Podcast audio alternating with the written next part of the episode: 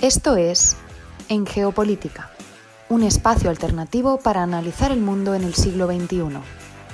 Escúchanos en iVoox, Anchor, Spotify y Google Podcast.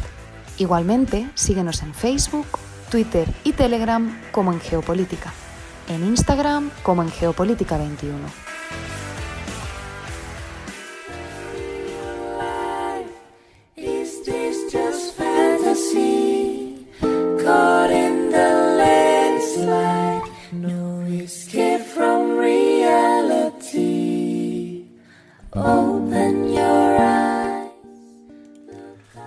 Con algo de Queen abrimos el programa del día de hoy, miércoles primero de febrero de 2023.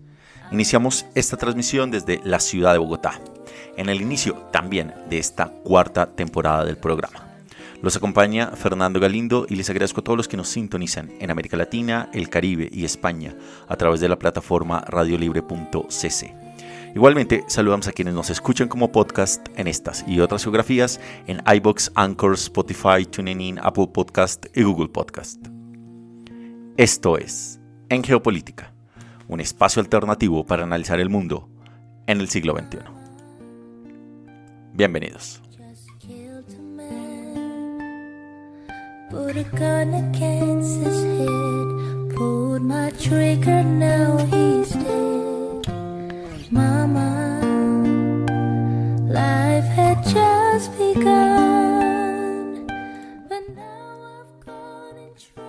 Y el programa del día de hoy, que tendrá una duración de media hora, nos va a llevar por un recorrido analítico sobre las principales coyunturas de la actualidad internacional, analizando los hechos, los protagonistas y los datos duros.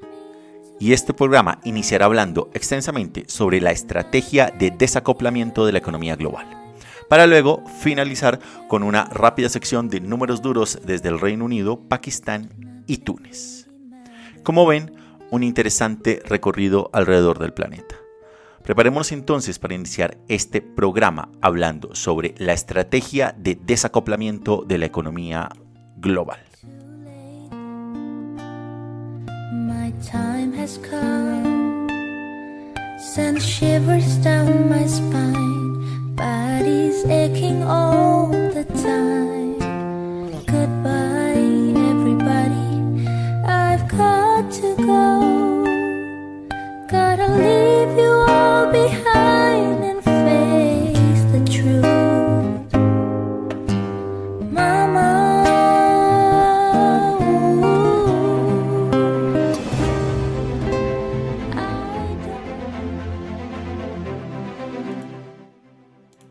En contexto 1. La estrategia de desacoplamiento de la economía global. Y es que la estrategia económica de los Estados Unidos respecto a China ha cambiado de rumbo en las dos últimas décadas. Y el último hito político se produjo precisamente en octubre del año pasado, 2022. Y es que el impulso de Estados Unidos para comprometerse en la estrategia que pretendía acoger el ascenso de China como un país estable, abierto y no agresivo, se ha erosionado desde la época de la presidencia de George W. Bush. Y es que con el tiempo la competencia ha empujado a los responsables políticos estadounidenses a la que se conoce como la desvinculación, es decir, una estrategia emergente de políticas que limitan parcialmente los flujos comerciales con China en materia de bienes, tecnología emergente y fundacional, así como de finanzas e incluso a nivel de algunos valores personales. Y es que a finales de noviembre de 2022, la secretaria de Comercio estadounidense Gina Raimondo afirmó que Estados Unidos no busca la disociación de nuestra economía de la de China. Pero en las dos últimas décadas, la competencia provocó un deseo de desacoplamiento que sustituyó a la estrategia anterior a vincularse a China. Ahora, los controles a la exportación de octubre marcan la última tanda de políticas que limitan los flujos comerciales entre los Estados Unidos y China. En el futuro es probable que continúe la competencia y que se produzcan más desacoplamientos. Hay cuatro grandes campos sobre esta desvinculación que se discuten y que tienen restricciones de acuerdo a los, a los negocios con China, en virtud de lo que Washington ha determinado como estrategias de seguridad. Frente a eso existen cuatro puntos de vista. Los partidarios de la cooperación son unos que defienden que las políticas moderadas de compromiso pero temen también que cualquier intento de desvinculación termine provocando una mayor competencia. Hoy en día es difícil encontrarlos en el actual gobierno en Washington.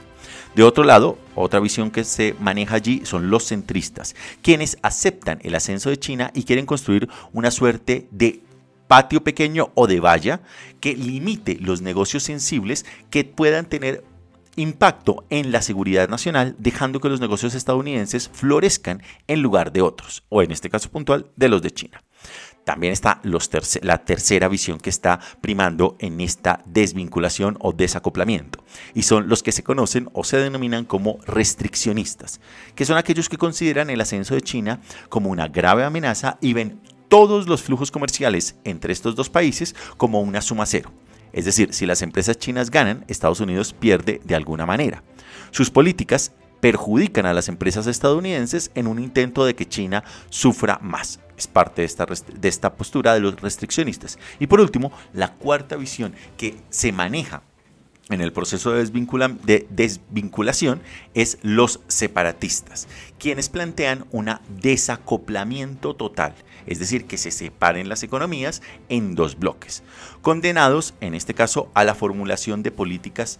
De, políticas, este grupo ha estado formado principalmente por expertos quienes tienen una suerte de análisis más cercano a lo apocalíptico.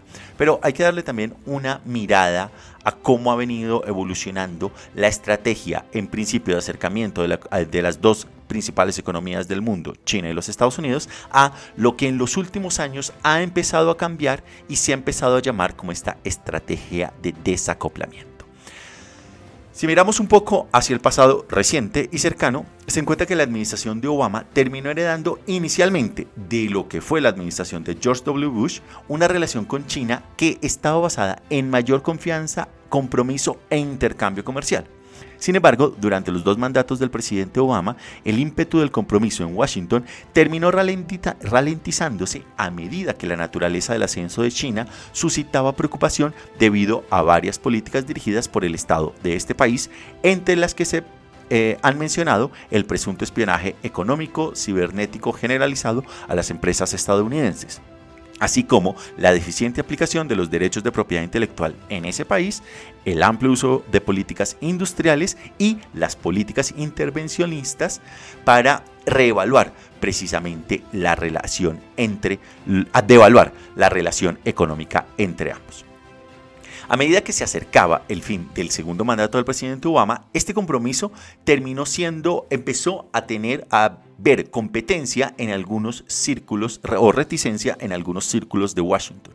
Para el año 2013, las esperanzas de los cooperacionistas, es decir, los que hablan que hay que mantener este tipo de cooperación con China, ya que sería desastroso para la economía, reformaron su comportamiento y terminaron desvaneciéndose en los círculos en Washington. La administración, en ese sentido, se desilusionó con las medidas internas del presidente chino Xi Jinping contra la liberalización. Los intentos de redactar tratados económicos bilaterales y fomentar diálogos estratégicos y económicos fracasaron a la hora de producir políticas cooperacionistas. Para el año 2015, el tamaño de la economía china era el segundo del mundo, por detrás de los Estados Unidos pocos podían ignorar en consecuencia las amenazas que ello vinculaba a la seguridad que eh, a la seguridad nacional de los Estados Unidos. En ese mismo orden, empezó a haber una mayor presencia militar en el mar de China Meridional por parte de las tropas de este país. Y esto empezó a generar una serie de nuevos argumentos que empezaban a hablar que la estrategia política y económica debía empezar a modificarse respecto al gigante asiático. Los días antes de las elecciones presidenciales del año 2016, la entonces secretaria de Comercio de los Estados Unidos, Penny Pritzker, abordó las amenazas de la tecnología sensible para la seguridad nacional y hablando que éstas terminaran llegando precisamente a manos de China. El día de las elecciones llegó una administración de confrontación, la de Donald Trump, que habló abiertamente de impulsar la desvinculación de la economía estadounidense con, en algunos productos con la economía china. En ese orden, la administración de Donald Trump convirtió a China y a sus políticas estatales en el rival económico de los Estados Unidos. El comercio con China alcanzó su punto álgido en 2017, pero empezó a descender tras iniciarse la desvinculación de dos flujos comerciales principales determinados como bienes y tecnologías, ambos considerados sensibles para la seguridad nacional en Washington. Sobre el comercio de bienes, el presidente Donald Trump en su momento y sus líderes comerciales más cercanos, Peter Navarro y Peter y Robert eh, emprendieron una guerra comercial restriccionista dispuesta a perjudicar a la economía que podría perjudicar a la economía estadounidense, aumentando en consecuencia los impuestos a las importaciones de bienes como lo son el aluminio y el acero, y la administración también esgrimió autoridades ejecutivas construidas sobre las preocupaciones de seguridad nacional en lo concerniente al robo de la propiedad intelectual que terminaba en China. Para los Estados Unidos, los aranceles supusieron un aumento total de los impuestos de casi 80 mil millones de dólares. Sobre las tecnologías, varios funcionarios claves dentro del Consejo Nacional de Seguridad del presidente Trump reorientaron varias agencias para controlar el flujo de tecnologías sensibles para la seguridad nacional que terminaban eventualmente en posesión de China. El reportaje interno de un historiador, Chris Miller, cuenta cómo funcionarios del Consejo de Seguridad Nacional impulsaron una discreta campaña de desacoplamiento tecnológico dirigida principalmente a los semiconductores y los insumos, para evitar que China los utilizara para modernizar su ejército. El temor en ese reporte evidenciaba que existía la posibilidad de que China pudiese crear un complejo militar industrial competitivo construido con personal y propiedad intelectual importado de Silicon Valley. Para evitarlo, surgieron, en consecuencia, una nueva serie de políticas una revalorización de las cadenas de suministro del Pentágono, pasando por el auge centrista de la lista de entidades del Departamento de Comercio que apuntaba al comercio de ciertas empresas chinas consideradas como contrarias a los intereses estadounidenses. Los ejemplos más claros estaban vinculados a las telecomunicaciones y fueron famosos en esa época. Las restricciones a ZTE y a Huawei. Pero ¿qué ha pasado en el presente? Y es que hoy 2023 perviven muchas de las políticas de la administración de Donald Trump que iniciaron este famoso proceso de desvinculación. Por ejemplo, continúan los aranceles restriccionistas sobre los productos chinos aplicados por el presidente Trump en su época. Y es que según los datos de importación del año 2021, sigue vigente un total de 52.600 millones de dólares en aranceles. Un estudio reciente sugiere que los aranceles se eliminarán unos 130 173 mil puestos de trabajo para el año 2024. Y la lista de entidades, que, que es la lista que prohíbe que determinadas empresas exporten artículos como tecnología estadounidense, sigue añadiendo nombres de empresas chinas. En este sentido, en los últimos cuatro años, el, el uso de la lista de entidades ha terminado cuadriplicando cuadriplicándose, especialmente con el número de empresas chinas que terminan, en otras palabras, vetadas de adquirir bienes y tecnología estadounidense. Con las políticas antiguas aún en vigor, la administración de Biden ha dado a conocer otras nuevas de carácter restrictivo que fomentan una especie de desacoplamiento tecnológico. Estas políticas limitan la capacidad de China para modernizar, por ejemplo, su poder militar con tecnologías que son claves y que podrían terminar siendo generadas en los Estados Unidos, pero replicadas en China. Pero la pregunta acá es por qué terminar de limitar estos flujos tecnológicos. Y es que la administración de Joe Biden busca evitar que en un futuro cercano China modernice todo su ejército comprando insumos occidentales, ajustándolos a sus propias necesidades y terminando de generar una suerte de vanguardia anclada o apalancada en el desarrollo tecnológico propio de los Estados Unidos. Washington considera entonces que el mercado chino móvil, civil chino, que empaqueta productos, por ejemplo, como el iPhone, y los mercados militares, que, por ejemplo, se basan en crear bombas, misiles avanzados, terminan siendo inseparables debido a la política de fusión militar y civil que sí existe en China, pero que no necesariamente existe en los Estados Unidos.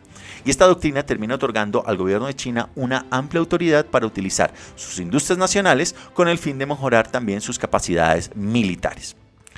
Aunque existen desde hace décadas las recientes iniciativas del presidente Xi Jinping en materia de fusión militar y civil que han suscitado bastantes preocupaciones entre principalmente en Occidente, pero principalmente en Washington, porque terminarían haciendo uso de las tecnologías de última generación que son clave.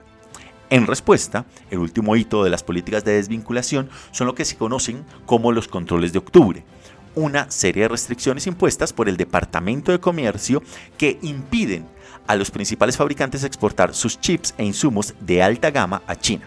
El asesor de seguridad nacional de los Estados Unidos, Jake Sullivan, ha anunciado nuevos controles, anunció nuevos controles como prueba de que la administración Biden aplica el concepto de patio pequeño, valla grande, traducido del inglés, precisamente para tratar de proteger su industria nacional y que no termine yéndose a la industria militar china. Pero los controles afectan también a las industrias y en consecuencia a ambas economías. Y es que esto sugiere que la administración de Joe Biden ha, ha abrazado una suerte de nuevo restriccionismo. Es decir, las políticas limitan el acceso de China al mercado de chips rápidos de una forma que solo es posible si también se reducen las futuras ventas de las empresas tecnológicas amigas de Estados Unidos. Restringen en consecuencia los flujos de ingreso procedentes del enorme mercado de consumo chino que fluyen hacia Occidente y financian la investigación y el desarrollo, el famoso I D, de vanguardia de las empresas occidentales. Grandes empresas de microchips como Applied Materials, eh, Nvidia y uh, Lam Research anunciaron que esperan perder entre cientos de millones de millones de dólares en un futuro cercano por estos mercados. Por ahora, estas empresas van podido arreglárselas. Sin embargo, hay que ir dándole una mirada hacia el futuro. Y es que todo indica que Washington no abandonará, no abandonará pronto ningún tipo de medida que impulse la famosa desvinculación. Las reuniones entre líderes y las visitas previstas a China permiten albergar cierta esperanza de una posible suerte de cooperación pero es poco probable que estos esfuerzos aborden las fuentes de competencia que están deshaciendo los lazos comerciales entre ambas economías que para los años 2000 a 2010 terminaron afianzándose cosa que ya no ocurre hoy 2023. Pero es que más allá de las políticas como los aranceles sobre los bienes o los controles sobre los chips, se espera una orden ejecutiva que filtre las inversiones salientes para proteger cómo fluyen las finanzas hacia China. Los escépticos de una mayor desvinculación sugerirán aquí que, podrían volverse, que podría volverse a un mayor compromiso, señalando los recientes esfuerzos de la administración de Joe Biden para restablecer y estabilizar las relaciones. Pero al margen de la cumbre del G20, que tuvo lugar en Bali el año pasado, los presidentes Xi Jinping y Joe Biden se comprometieron a fomentar la cooperación en cuestiones como el alivio de la deuda, la seguridad sanitaria y la seguridad alimentaria mundial. En enero pasado, la secretaria del Tesoro estadounidense Janet Yellen debatió la, evolución macroeconómica con el viceprimer ministro chino Liu He. En consecuencia, el secretario de Estado estadounidense Anthony Blinken y la secretaria Yellen planean sucesivas visitas a China a medida que se vayan formando grupos de trabajo y todo vaya avanzando. En consecuencia, todavía es demasiado pronto para saber si esto revertirá las políticas de desacoplamiento, pero varios diálogos durante las administraciones de Trump y Obama se rompieron antes de que surgieran políticas cooperacionistas. Ninguna reunión de momento ha abordado los temas que se están gestando en términos de competencia, como son las tensiones sobre Taiwán, el uso de las tecnologías claves, la subversión y la coerción económica. Y es que a medida que continúe la competencia, otros factores podrían también terminar llevando a una futura disociación.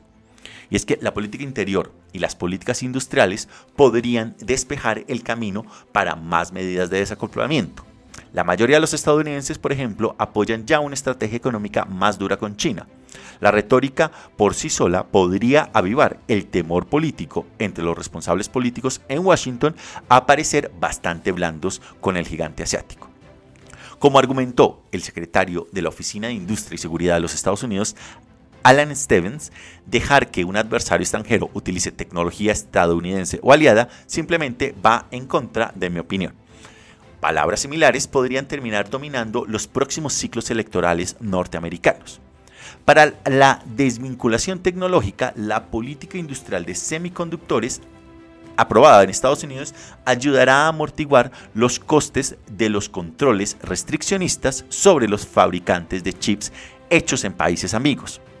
Esto podría terminar dando paso a un mayor desacoplamiento. Y es que, aprobada en agosto pasado la famosa ley CHIPS y de ciencia que compromete más de 50 mil millones de dólares de los contribuyentes para iniciar las empresas de chips que van a operar y a crear estos chips en los Estados Unidos. Y acá hay que recordar que muchos de los chips, los grandes productores de microchips, están en Taiwán, en Vietnam y en la China, junto con otra partida presupuestaria de 200 mil millones de dólares de capital privado.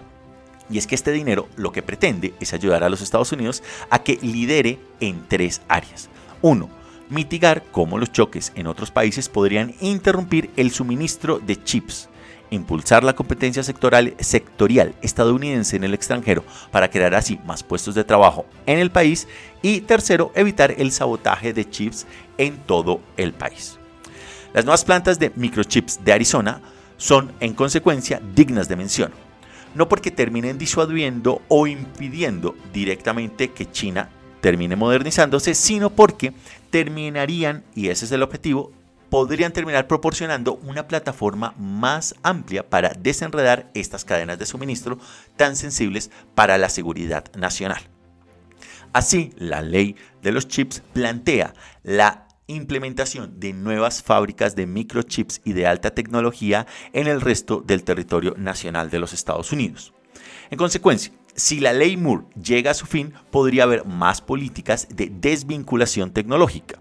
Si los chips dejan de encogerse, muchos creen que Estados Unidos dividiría, se dividiría y especializaría las cadenas de suministro en usos finales específicos como la inteligencia artificial. Aunque algunos piensan que esto ya está en marcha. Y es que la disputa entre tecnológica entre China y los Estados Unidos no está trascendiendo indudablemente al tema de los chips. La inteligencia artificial es justo otra de las áreas sensibles que han sido mencionadas como elementos de seguridad nacional en los cuales Washington empieza a tener bastantes recelos de que terminen llegando a China sabiendo que también dentro de China hay un fuerte impulso a las políticas de desarrollo de inteligencia artificial en el gigante asiático. Y es que precisamente ese tipo de políticas de restricción, tanto los microchips de control de las cadenas de suministro, como de lo que puede terminar siendo la disrupción tecnológica anclada en la inteligencia artificial, podría eventualmente terminando de generar un efecto en la modernización del ejército de China, algo que indudablemente Washington no está dispuesto a permitir. Lo que podría generar un panorama en el cual el futuro dejaría ver que la el desacoplamiento tecnológico no está en ningún plano cercano a cumplirse. En resumen, los controles podrían terminar estimulando más la innovación, incluso en China, así como alimentando la, misma customización, el, mismo ajuste de la tecnología a China y que eventualmente podría terminar para tratar de evitar los controles del comercio que ya se han impuesto entre Washington y Pekín. De ser esto cierto, Washington también tendría y podría eventualmente verse atrapado en una suerte de doble aprieto ya que más restricciones harían que China termine siendo más autosuficiente, pero la autosuficiencia la ausencia de controles a su vez podría significar que los insumos de China de vanguardia fluirían y modernizarían el ejército chino, que es el punto clave desde el punto de vista de la seguridad en Washington. De esta manera, Washington podría terminar viéndose atrapado en una suerte de callejón sin salida en el, en el que el intento de desvinculación tardara en llegar a su fin y terminara generando que China avanzase en una suerte de tecnología propia y que terminara, terminara vinculada y modernizando el ejército chino. Eh, repetimos, el punto clave de esta competencia tecnológica entre los dos gigantes.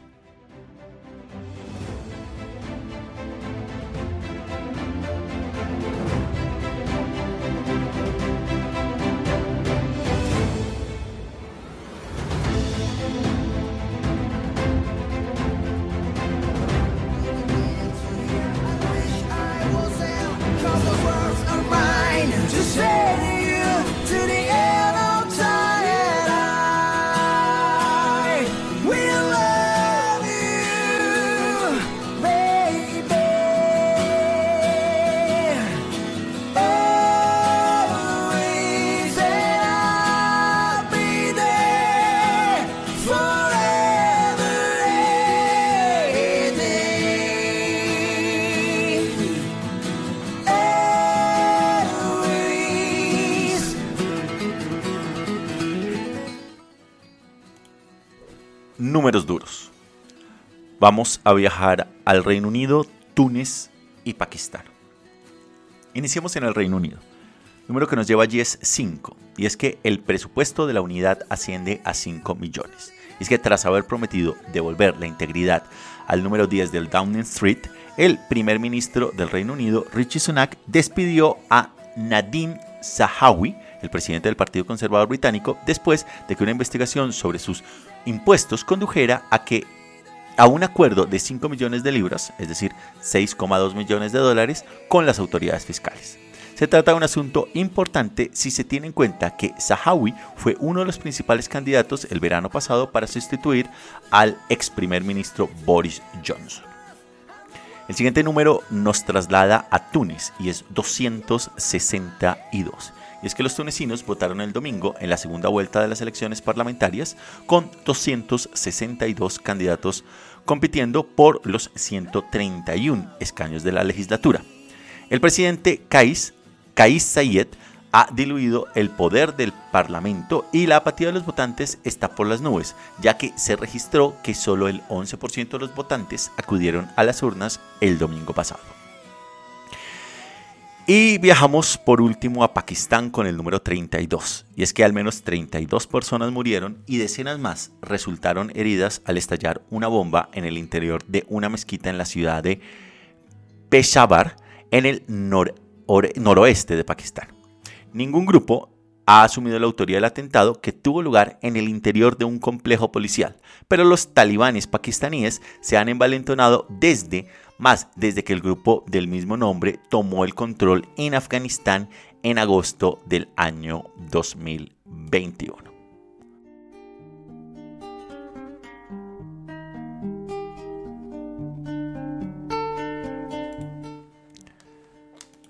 Bien, y de esta manera llegamos entonces al programa del día de hoy. Tuvimos una extensa columna de En Contexto, hablando sobre la estrategia de desacoplamiento de la economía global entre los Estados Unidos y China. Luego nos íbamos con esta sección números duros a Pakistán, el Reino Unido y Túnez. Les agradezco a todos ustedes de nuevo por su sintonía y por escucharnos a modo podcast en diferentes lugares del planeta. Como saben, estamos dando inicio a esta cuarta temporada, cuatro años ya de estar transmitiendo al aire este programa de análisis en, del mundo internacional. Como siempre, les invitamos a que si no lo están, se suscriban gratis en cualquiera de las plataformas, iBox, Anchor, Spotify, TuneIn, Apple Podcast y Google Podcast, a que nos sigan en redes sociales, nos encuentran en Facebook, en Twitter, en Telegram y en Instagram. También pueden visitar nuestra página web en geopolítica.com, la hemos actualizado, la hemos puesto mucho más dinámica para que pueda ser navegable. De igual forma, si les gusta el programa y quieren apoyarnos, les invitamos a que dejen sus likes o comentarios y a que si nos quieren escribir lo hagan al correo en geopolítica.podcast.gmail.com. Yo me despido aquí, los acompañó Fernando Galindo desde la ciudad de Bogotá. Les deseo un feliz resto de semana y nos encontramos en la siguiente emisión. Hasta la próxima.